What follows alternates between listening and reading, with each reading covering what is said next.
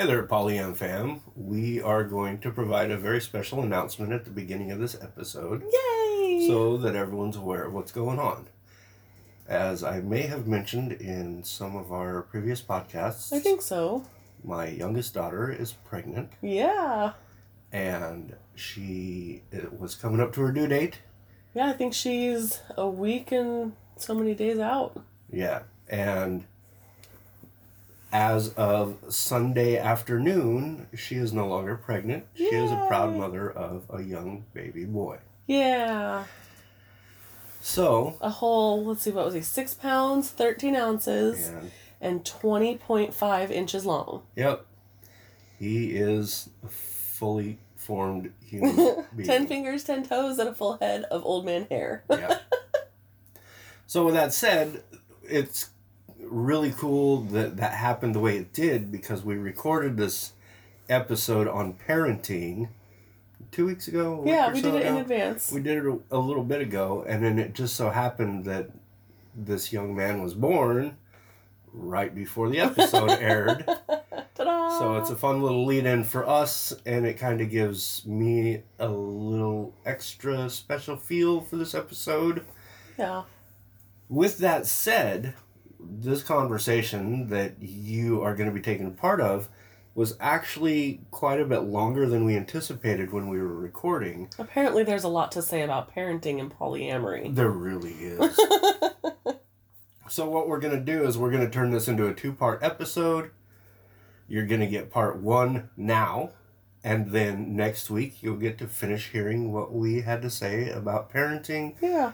We might even throw in a little extra stuff on that episode just in case. We might not. At any rate, this this conversation will be cut abruptly at some point and you'll pick it up the next week. Yep, so we hope you enjoy, and we can just say happy birthday to beautiful baby boy. Yeah. Hello, Polyam fam, and welcome to Talk Your Poly Off, presented by ilovepoly.org, This is your podcast for ethically navigating your relationships your community and yourself. for a healthier and happier lifestyle. This is Bella Doll. She is my sunshine full of giggles. And this is Joshua Monsuda, the logic to my emotion and the chaos to my order. So now you know us. Pull up a seat and let's talk our poly off. Hello, Polyam fam, and welcome to Talk Your Poly Off. I'm Monsuda, And I'm Bella. I'm Lily. and we're here to do just that. We're going to talk your poly off. so, what are we going to talk about today? I think we're supposed to talk about parenting today. Parenting, oh, kiddos. Oh, parenting. How that Yeah. works in poly The world. Joys of parenting. I think this is cool because the podcasts that I listen to about polyamory don't seem to really do any focus on parenting.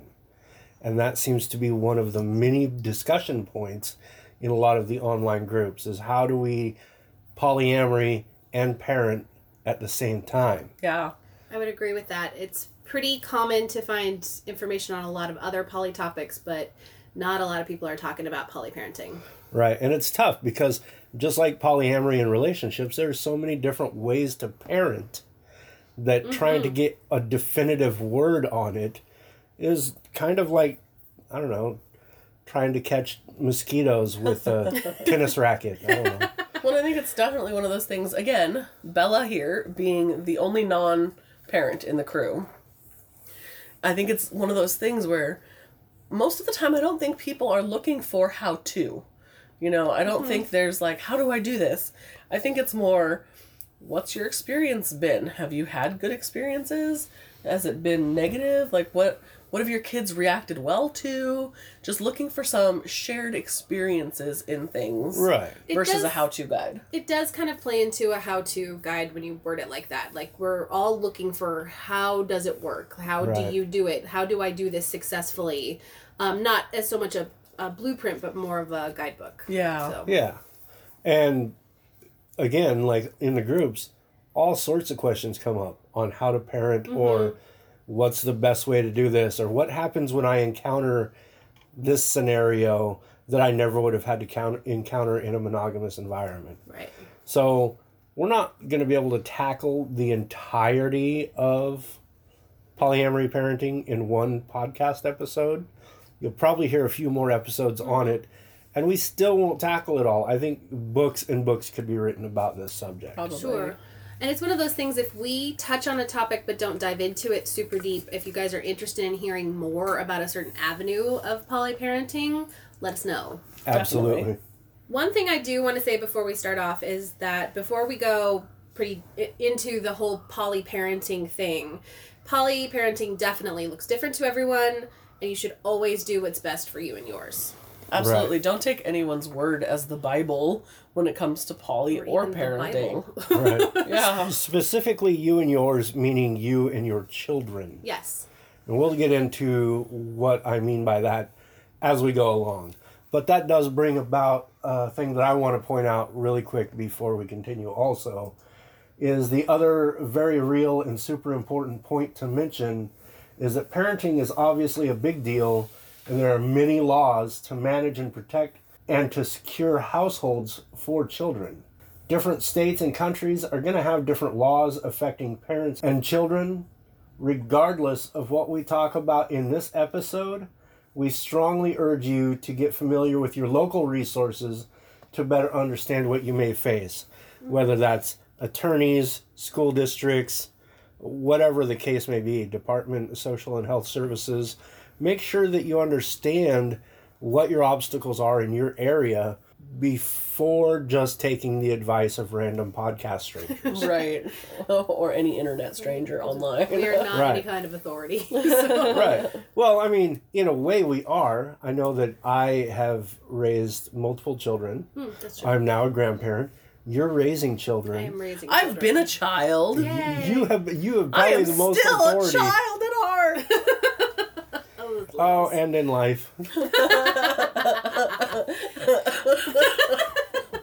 but we may be we may be authorities in parenting, but we're not necessarily authority in how to address parenting in the legal system, That's true. right? So always get a hold of your local resources before you get too confident that what you read online was okay right. Right.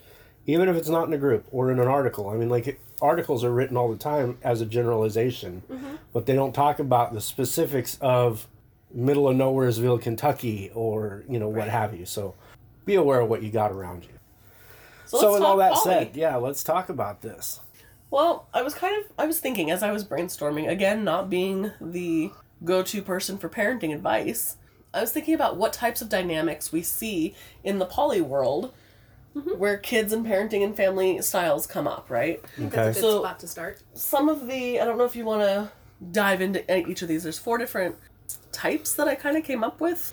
So there's the existing two parents who have their kids, they've got their family structure, they're monogamous, and then they open up. Okay. So they've already got their their kids pre-made, Ha, Okay. the starter pack. It's a Right. ready to mix, ready to family. go pack, yeah. and then they open up for the first time with their kids. then we've got like the nesting couple, and they're they're together, they're dating. Then they so they're monogamous while dating, or maybe they're poly couple, but it's just the two of them nesting together. Then they have kids and open up. So they could be fully polyamorous with multiple partners all dating, but they're the nesting couple. Right, they're the Okay. nesting couple. Then maybe you've got like the triad quad, multiple polycule spokes Okay. happening, whether it's three, four, five, six, fifteen, whatever your dynamic looks like in your relationship structure. Um, and then maybe they decide to all have mixed kids together, right? Let's just take a quad, you know, two Right. couples, and the guys are going to have kids with both women, and the women are going to have kids with both men, and it's all mixed, one big happy family. Right. And then I think of my situation where it's more solo poly or a single person entering into a relationship with someone with kids. Okay. I think those are really good ways of looking at it. Let's start with the monogamous couple with the pre made family pack who have decided to open up as polyamory. Okay. We have a couple different aspects of that. First is you will have the people who don't want their children to know. So then there's always so and so is hanging out, Mm-hmm. and he's just a close family friend. Right. Sometimes they'll call them uncle or Right. auntie or something like that. Right. But they don't quite go into allowing the kids to understand that there's relationships happening Sure. that are potentially intimate or the same relationship that daddy has with mommy, sort of thing. Mm-hmm. Well, I think that probably depends too on the age of the kids. You know, are you going to tell your teenager, "Oh yeah, that's my girlfriend," but not your three-year-old?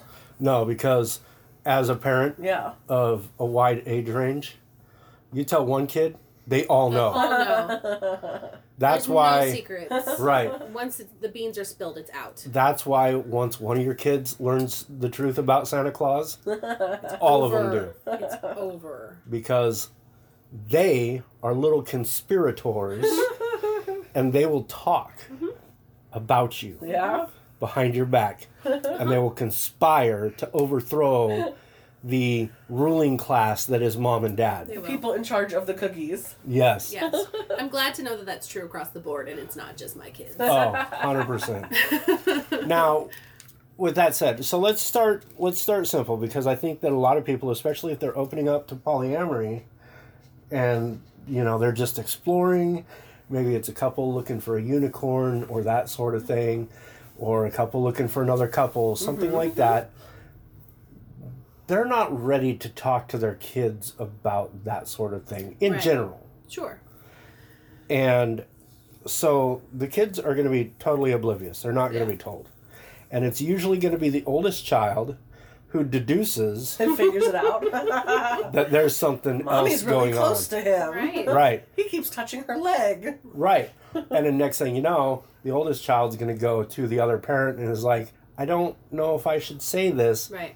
But this is happening. Yeah. Mm-hmm.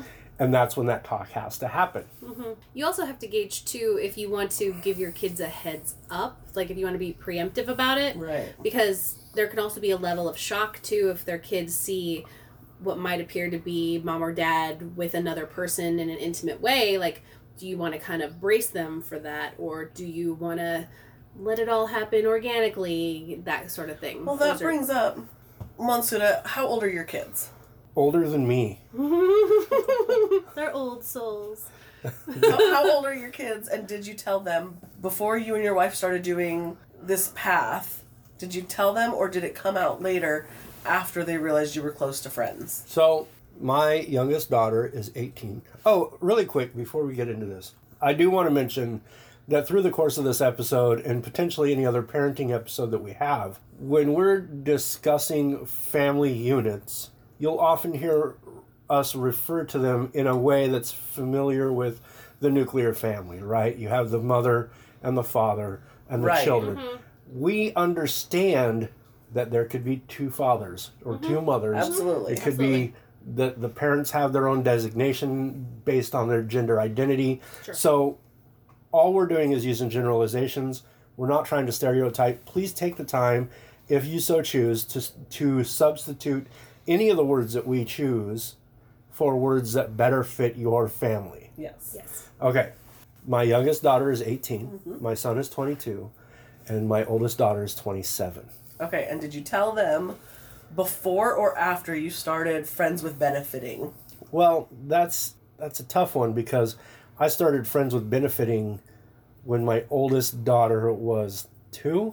So what she saw and I was recently separated from my first wife. Yeah. What she saw is that dad had a lot of friends and was often very close to the girls. Yeah. Right. And it wasn't out of the ordinary. It's something that she grew up understanding. Mm-hmm. There that was no initial aspect. conversation. She just witnessed it. Well, all. she was two. She Right, was three. right. It was At just that time, I was like, she doesn't being. know. Yeah. Yeah. You know, I'd refer to him as, you know, just dad's friends or dad's close friends mm-hmm. or a girl that dad likes or what have you. And that was okay. As time went on, I went through a monogamous phase. And when I reemerged back into my non monogamous lifestyle, my youngest daughter, I think, was six ish. We'll just go with that. And the way that I generally operate almost looks like relationship anarchy anyway. Yeah. I'm very close with my friends. Uh, And you're affectionate. right. Yeah. And so when I would have friend get togethers, and I didn't hide stuff from my kids. So if they saw me making out, for lack of a better term, with someone who's not mom, they just kind of know that that's what dad is like. And That's what dad does. and and all friends are there and all friends happily consent and, And they saw that mom was okay with it. yeah because mom would usually be right there Yeah. so for the way that i operate i was i was very much an open book for my kids mm-hmm. i didn't care if they were 6 or 16 if i'm doing something and they have questions they always know that they can ask if i feel like i need to explain something to them because they might seem like they're being a little awkward i'll take them to the side and i'll talk with them uh, same thing happened when my oldest daughter was first learning about cigarettes. She had a friend at 12 years old who was starting to smoke, and she needed to talk to me about this serious thing. She didn't want to get in trouble. She just asked if we could have a conversation, and we did. Yeah. So that's kind of how I've always done it. Horror movies, sex on TV. Like, I don't think any of it's going to turn my kid into some depraved maniac. Right, Right. right, So you were just open with your behavior, didn't hide anything, and then waited for them to have questions or look like they might have questions. Mm-hmm. You didn't sit them down with a here's daddy's lifestyle, let me lay it all out for you. I mean, I eventually did. I think there for a while, again, when I was reemerging as non monogamous, I didn't really have all the terminology Yeah. that comes Sure. with polyamory. Yeah. So I didn't think that, oh, maybe I should explain to them what compersion is. Right. or, you know, what a, a triad is, because I wasn't quite there on my lexicon yet. So. Right. So I basically would just talk to them about how how my friendships operate and how sometimes it's similar and how sometimes it's different than romantic relationships. Right. Mm-hmm. And kind of let them make some decisions on their own based on that. Right.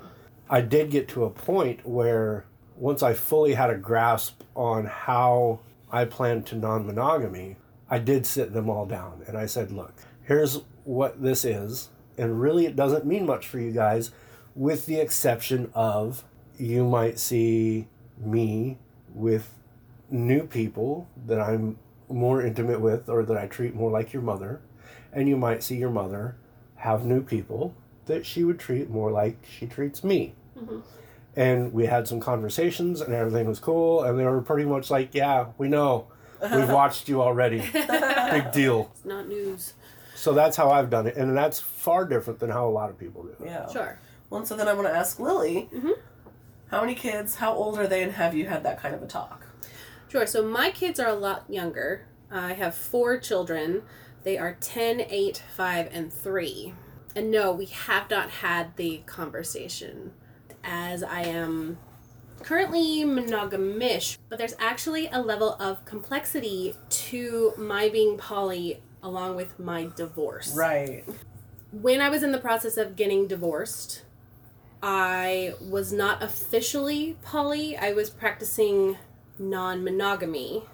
And my ex husband somehow convinced me to agree to a clause in our parenting agreement with our divorce that there had to be a level of commitment before I could introduce a new partner to my children. Oh, interesting. So I can understand why he did that to protect our kids. Mm-hmm. At the same time, it makes my dating life really difficult, and I have to keep it very private until I reach a point where I'm going to add someone. And I actually have to check with my divorce decree to see if there's any issue with me having my kids meet a second partner. right, interesting.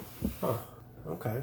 So I could see how that would be difficult for a partner, you know, if you're especially not doing, if you aren't going to do hierarchy type Right. structures, for them to feel as important Mhm. as someone who would con- be considered a primary Right. partner. in a way it kind of feeds into the hierarchical relationship that I have with D Mm-hmm. and why that works for us so well.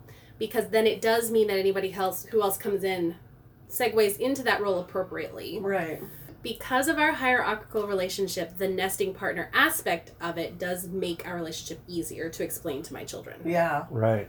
Okay, so do you feel like at any point in your journey since opening up that your kids might have seen or caught on to any of your polyamorous lifestyle? I believe that my second child was catching on a bit to my ethical non monogamy, as mom had several friends who would pick her up from the house, or at hmm. least a few. Or, where are you going tonight, mom? Oh, I'm going out with friends. And them being like, You have a lot of friends. yep, what are their names? What do they look like? Show me pictures of them, that kind of thing. She's the very only picture I curious. got still on Tinder. It's true. Be like, oh, we're not that close yet. Right. I don't know their name yet. Give me two hours. After drinks, if I remember. right. I may not know it. Well, and you bring about a pretty interesting point with the fact that through a divorce and mm-hmm. through a partner who's no longer 24 7 with the children, Right. now has to find a way to still be that protector type or mm-hmm. be making sure that the children are okay and the mm-hmm. children are safe. And while on one hand, it could be a manipulative situation, on the other hand, I understand that aspect mm-hmm. because as a parent, I want to make sure that my kids are okay. Yeah. Now, if I'm with a partner for so many years and I trusted their judgment for so many years, mm-hmm. maybe I won't get too anal about it. Right. But that's not always the case, and that's life. So, I do think that in some ways, that kind of agreement, as long as it's a mutual agreement, would be beneficial for divorcees in the aspect that NRE mm-hmm. plays hell on a person. It does. You get in a new relationship, you are head over nuts over this person, and you just want them in every aspect of your life, and you want them to do this, and you want them to be that, and you want to introduce them. And then, even if you're being cautious as a parent, you may still want to introduce them maybe a little prematurely to your children. Mm-hmm. Or, and maybe this person also, this new person is not putting on the true face that you'll see two years down the road. And so you're introducing this new person to your children, and then later this person becomes maybe a bad scenario. So whether it's monogamous or polyamorous, if it's mutually agreed upon and it isn't coerced in any way, I think an agreement like that is actually kind of a good idea for the sake of the children. I can agree with that if it's not, or if it's a mutual decision. Right. Right. I, I can agree with that. I was going through a severe amount of PTSD at the time. It was kind of manipulatory mm-hmm. Right. in the way that it was presented.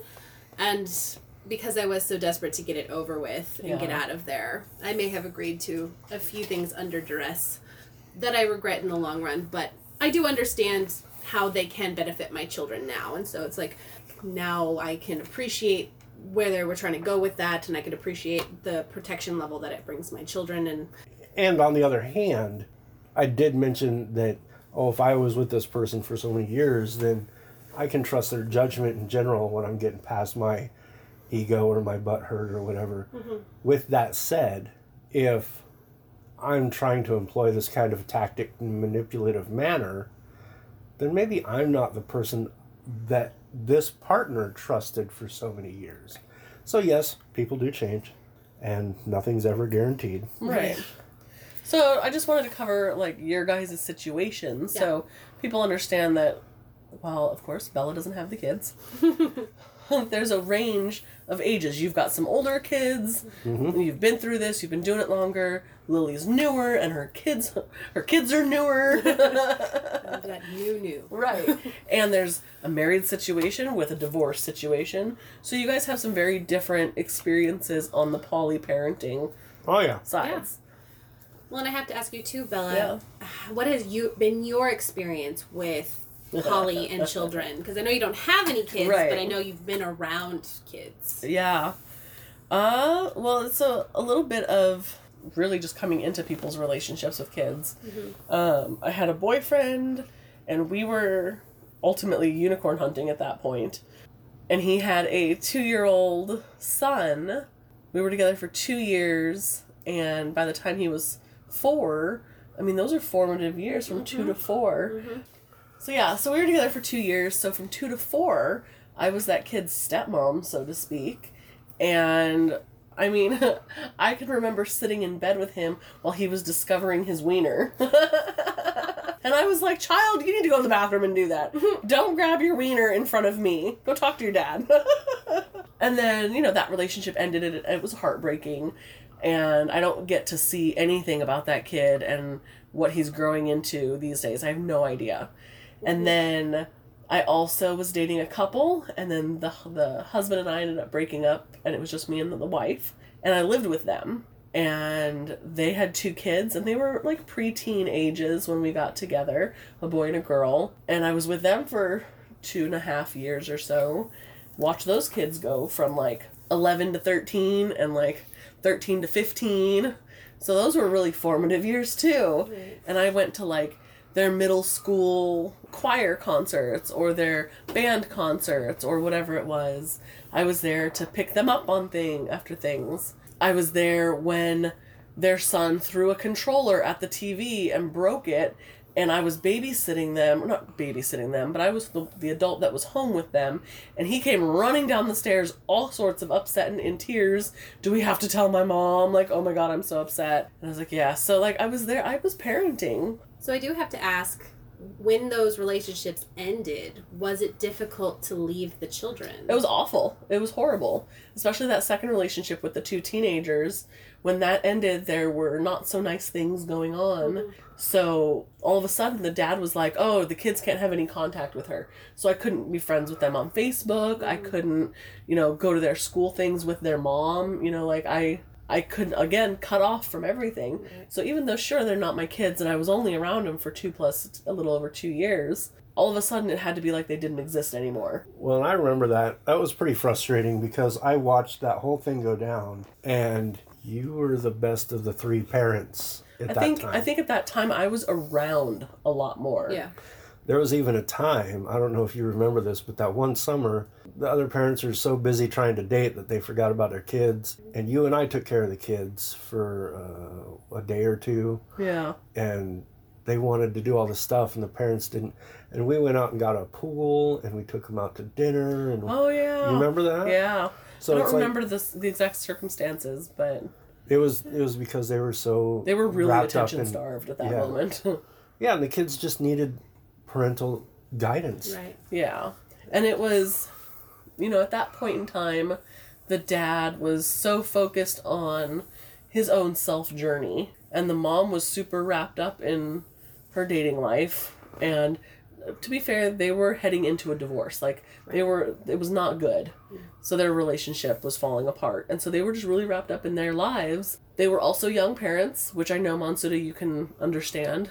So they played Diablo and stuff on their computers when the oldest one was born. And so they weren't there as emotionally and educationally as maybe they should have been from the start. Right. And I think they felt a lot of guilt with that. Mm-hmm. So then it turned into a lot of here kid, have whatever you want now because we feel bad for when you were a kid. Mm. But they didn't give the attention. It was just giving him stuff that he wanted. Well, and I think this goes into a good discussion point on when you are polyamorous with children and you want to date. If you're not careful, you're forgetting that you have little people that need you Yeah. Yeah. and rely on you. Yeah. And this is a pitfall I've seen in various life paths of Yeah. polyamorous people where they're so focused on how do I line up my next three dates or what am I going to do mm-hmm. or who am I going to meet that their kids kind of fall by the wayside Yeah. and I've seen it happen a few times and it's kind of heartbreaking. Yeah. Well, and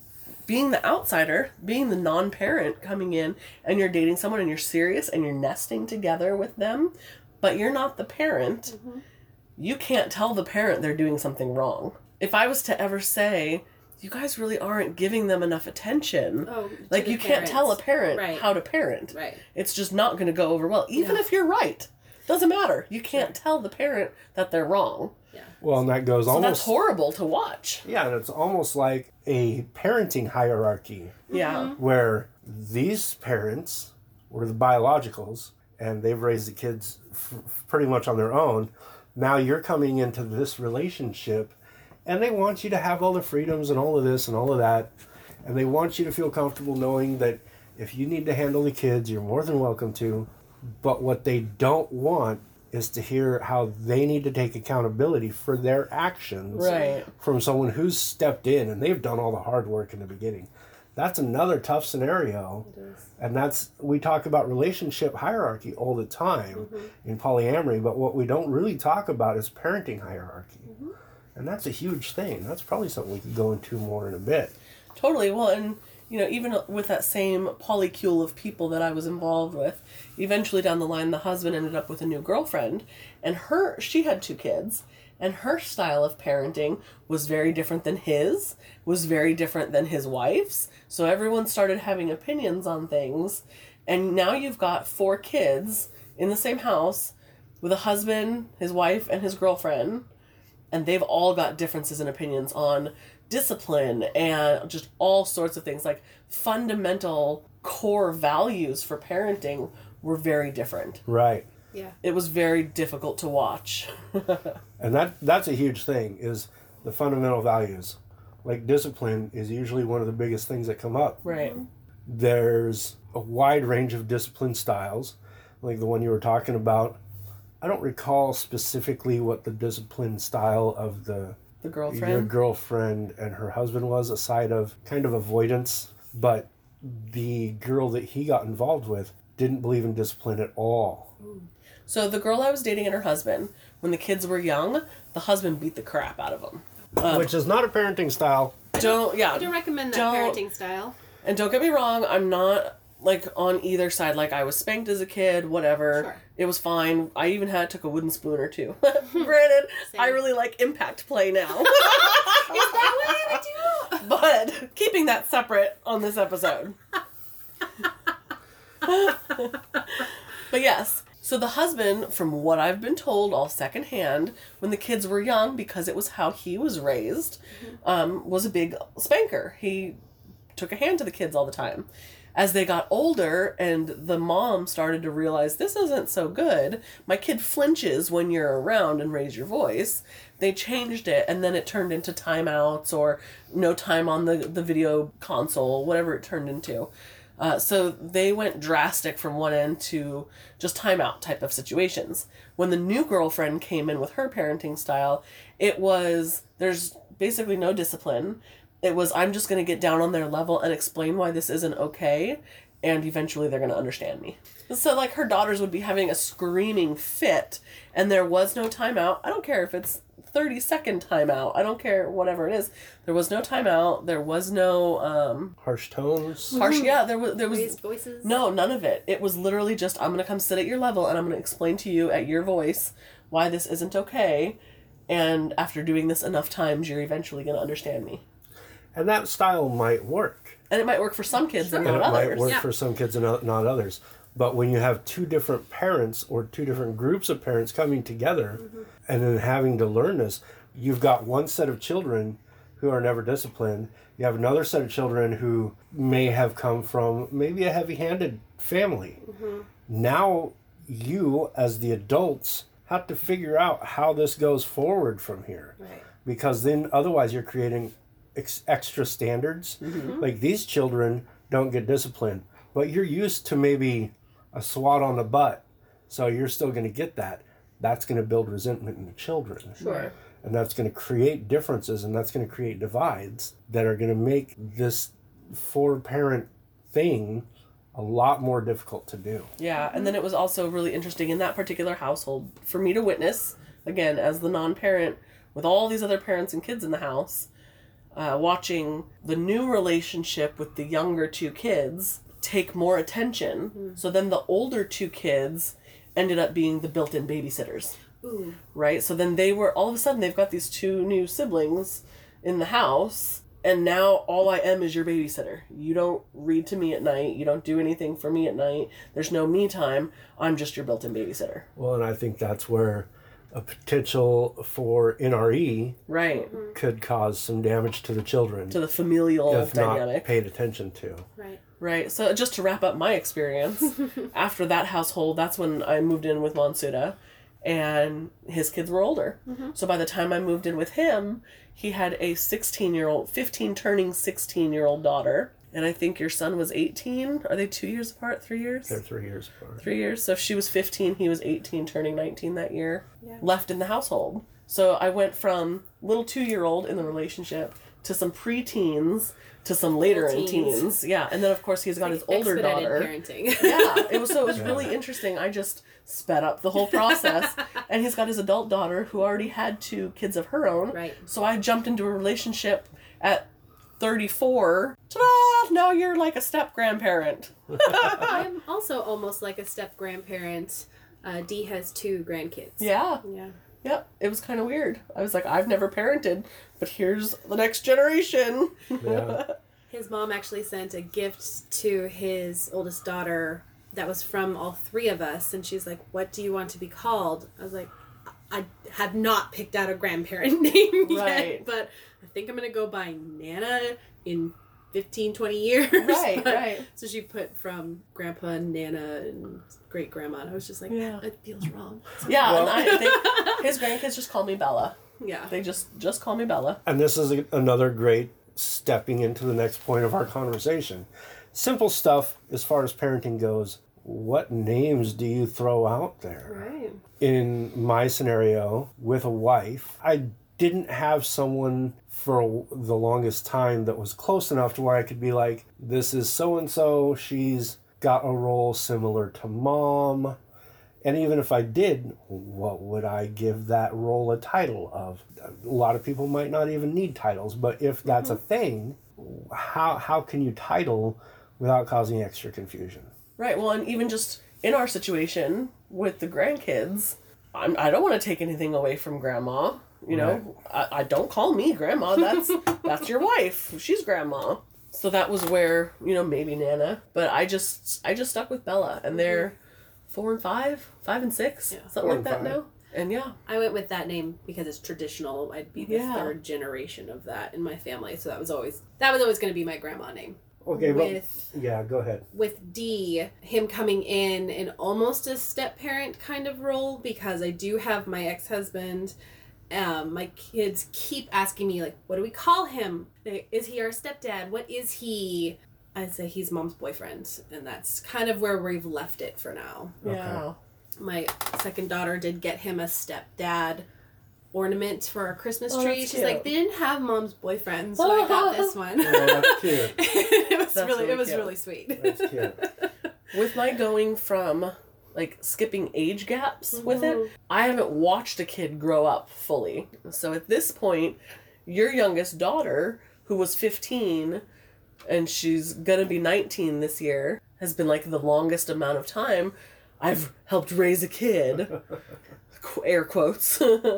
But I remember when I came in, again, not having any experience with kids that age, man, the attitude of a 15 year old girl Ooh. right? And so then it was like, I have to prove myself to her. She's protecting her dad. Like, we sat down and I can remember we were playing cards or like kittens in a blender or Yeah. something. And I was like, how can I help her in this game in any way possible? Who does she want to kill? I'll kill them for her. Like, what can I do to suck up to this child so everything's okay? It's very similar with the three year old in Yeah. house. Oh, man. My girls are super protective. They want to make sure dad's taken care of. Yeah. Especially my oldest one. I think that someone does me wrong, she will knife them. Well, her and I hit it off pretty easily. Yeah, yeah. So that, that one was okay. I wasn't too worried about her. You should have seen her. There has been a time or two where she did not approve of a potential partner or a new partner of mine. Yeah. And there was some discussion, and I was not involved. Right. right. And she pretty much laid down the law. And she's not so nice. She's usually like, look, you fuck with my dad, and it's on. Right. well, and so once I was okay with the youngest daughter, and I knew the oldest daughter was going to be fine, And your son was pretty cool at that point. He didn't really care. Yeah, he's chill. I was like, okay, I'm good.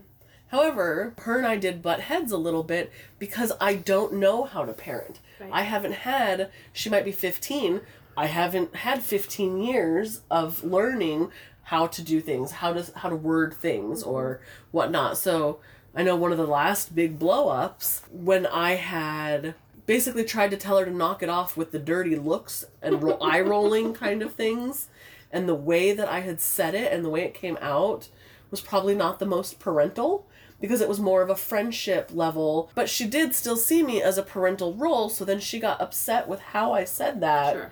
and it turned into a big thing. So it was it's interesting because you might be stepping in with them at a teenage level, but you're not at the teenage parental level. Mm-hmm. So I'm still only 4 years in maybe to understanding kids. And you've got 10 years on me, 11 years on me. Right. It was quite the learning experience. Well, and that's the other thing is once they understand the dynamics and the relationships involved, it seems oftentimes that the children, especially if they're preteen, teenagers, mm-hmm. 20s, whatever, and they get it, is that they want that other parental type there in their life. Mm-hmm. And they want to feel like, oh, uh, now I have three parents or five parents or seven parents. someone else I can go to when I want to go to Planned Parenthood or something. Until they get into trouble, right. and then that card is pulled. You're not my real dad. Right. That's how it is a lot at my house with my tween daughter. So Yeah. Oh, that that got shouted at me, and I was like, I was never trying to be your mom. Yeah. So I actually have never had the experience of being a step parent. oh, mm-hmm. true. I've always been the biological. Dee has four children as well. They are all teens or or older, like your kids. However, he doesn't have active relationships with any of them due to bad splits with their mothers. So, though I could be in a step parent role, I don't get to experience that at all. So it's kind of an odd way to be. Yeah. Interesting. And I don't envy step parent types in any way I know. because I think that they get hosed pretty hard. Yeah. Now it goes back to what I was asking before the sidetrack titles and names. Right. Yeah. I think that one of the most common titles that you would get for non biological parents, I've often seen Uncle so and so or Aunt so and so. Right, like I said earlier. Mm-hmm. How much confusion does that actually cause? If they have actual aunts and uncles and they don't see Aunt Trudy making out with Dad Jeff, but then they see Dad Jeff's partner, Uncle Mike, making out with Dad Jeff. Right. Like, Right. where's the confusion and at what point is the ease of a comfortable title mm-hmm. Causing more problems than the honesty of a real title Well, and I think too, it's different. Like, you'll see families with super close friends, right? Oh, that's Uncle Bob over there, right who's just a real close mm-hmm. family friend. Right. The difference is that close family friend isn't making out with mom. So you can give like an aunt and uncle title, and later on when they're older, explain that yeah, that's just a close, super close family friend that was easier to call him Uncle Bob. But it changes when it's an intimate relationship, mm-hmm. and you see them doing things with your parents that, like you said, the other aunts and uncles don't do. right That right leads into the question too is your choice of how public you are with that with that secondary or that other poly mm-hmm. relationship in front of your children. So, Right. do you call them aunt and uncle but you treat them platonic when your children are around? Right. You know, I think aunt and uncle is maybe a moot point if they're nest another nesting partner. right You Right. kind of have to So if you treat them like an aunt and uncle, right. I but think again it goes back to your little conspirators they will eventually deduce this Oh, sure. because they watch. you are not raising children you're raising young sherlock holmeses the I think the age definitely comes into play too. Whereas like my five year old son could not care less who mom's making out with because girls are icky and who cares. So I think it is you know girls versus boys, three versus twelve, that kind of thing. True. So getting back where we originally started was with those different dynamics where you've got the existing we only started with the existing pre-made family that then opens up. So you have the two couples they're all four coupled together mm-hmm. and then they decide to want to have a child. With a scenario like that, So with a multi, a quad, right, A triad. a triad, a quad, anything Right. bigger than multiple two. partner pod, and after they've been established, now they want to have children. Right. Mm-hmm. And that's, that's, not anything I have experience with, as I am not having any more children. Right, and neither am I. So like I'll never be part of it. But that's a very common thing that does happen It is. in polyamory. In fact, I think we know somebody who just went through something like that last year, where there was a triad, and one of them had a child. Without going into details too much on, because we've already hit a lot of personal details in Yeah. some of our. Let's talk about some experiences that people have had in general. Well, I know I've seen some. There's somebody that I know who was a hinge, and she had two boyfriends, and she wanted a son or a kid from each from each of them. She Oh. wanted her kids to have, or her her partners to each father a child. Okay. So that was on in their family plan, kind of a thing, and they were a closed V. So they weren't dating anybody outside. It was just the three of them mm-hmm. living together. But they both wanted to be dads, and she was planning to have a kid from each of them, and they were going to raise it that way. well, there are some examples. Yeah. There was a Canadian court that had granted three adults in a polyamorous relationship equal parenting rights to a child. Wow. It is a very recent thing that has happened, and actually kind of revolutionary because also in Canada, a woman in an unmarried polyamorous relationship with two men since 2015 gave birth to a child, according to Canada's Financial Post. The triad claimed the father was unknown. After the birth, the Newfoundland Ministry of Service refused to designate all three adults as parents because Canada's Vital Statistics Act allowed only two parents on a birth certificate. Interesting. So there's this newer case that kind of went against that case. Right. Yeah. Case. Right. So when you're getting ready to have a child, and say there's four of you and you all want to be the parent, these are things that you need to look into Yeah. before uh-huh. the day of birth. And again, look into your local laws. Correct. Right. And not just your local laws, but apparently the vital statistics requirements Yes. for Yeah. birth certificates, Interesting. which are issued by counties. Right. Well, you know, and I've I've heard it done where like you take the name of a certain like one's listed as the biological father, but we're gonna take the name of this one, or like they mix things up so that way everyone's got a hand in raising this child Mm-hmm. on paper. You know. So there's and there's a lot of things that go into it because as an example, let's just say the open V. Let's say that she's not married to either of the men. Right. She And you're talking legally government married. government Right. married, right? What the government would recognize. Because ultimately, when you start bringing children into a relationship, you're also talking about taxes, which means government. Government's always looking for a reason to get involved in your life. Right. Yep. And they're going to do that through children and they're going to do that through marriage. Yep. When you go to have a child and you want to say the government has no right in this, they're going to tell you otherwise and they're going to win. Yeah. So when you're going into it with that open V scenario, say she has these children, she's not married to either one of them. What happens if there's a medical emergency, she needs some government assistance for a couple of months?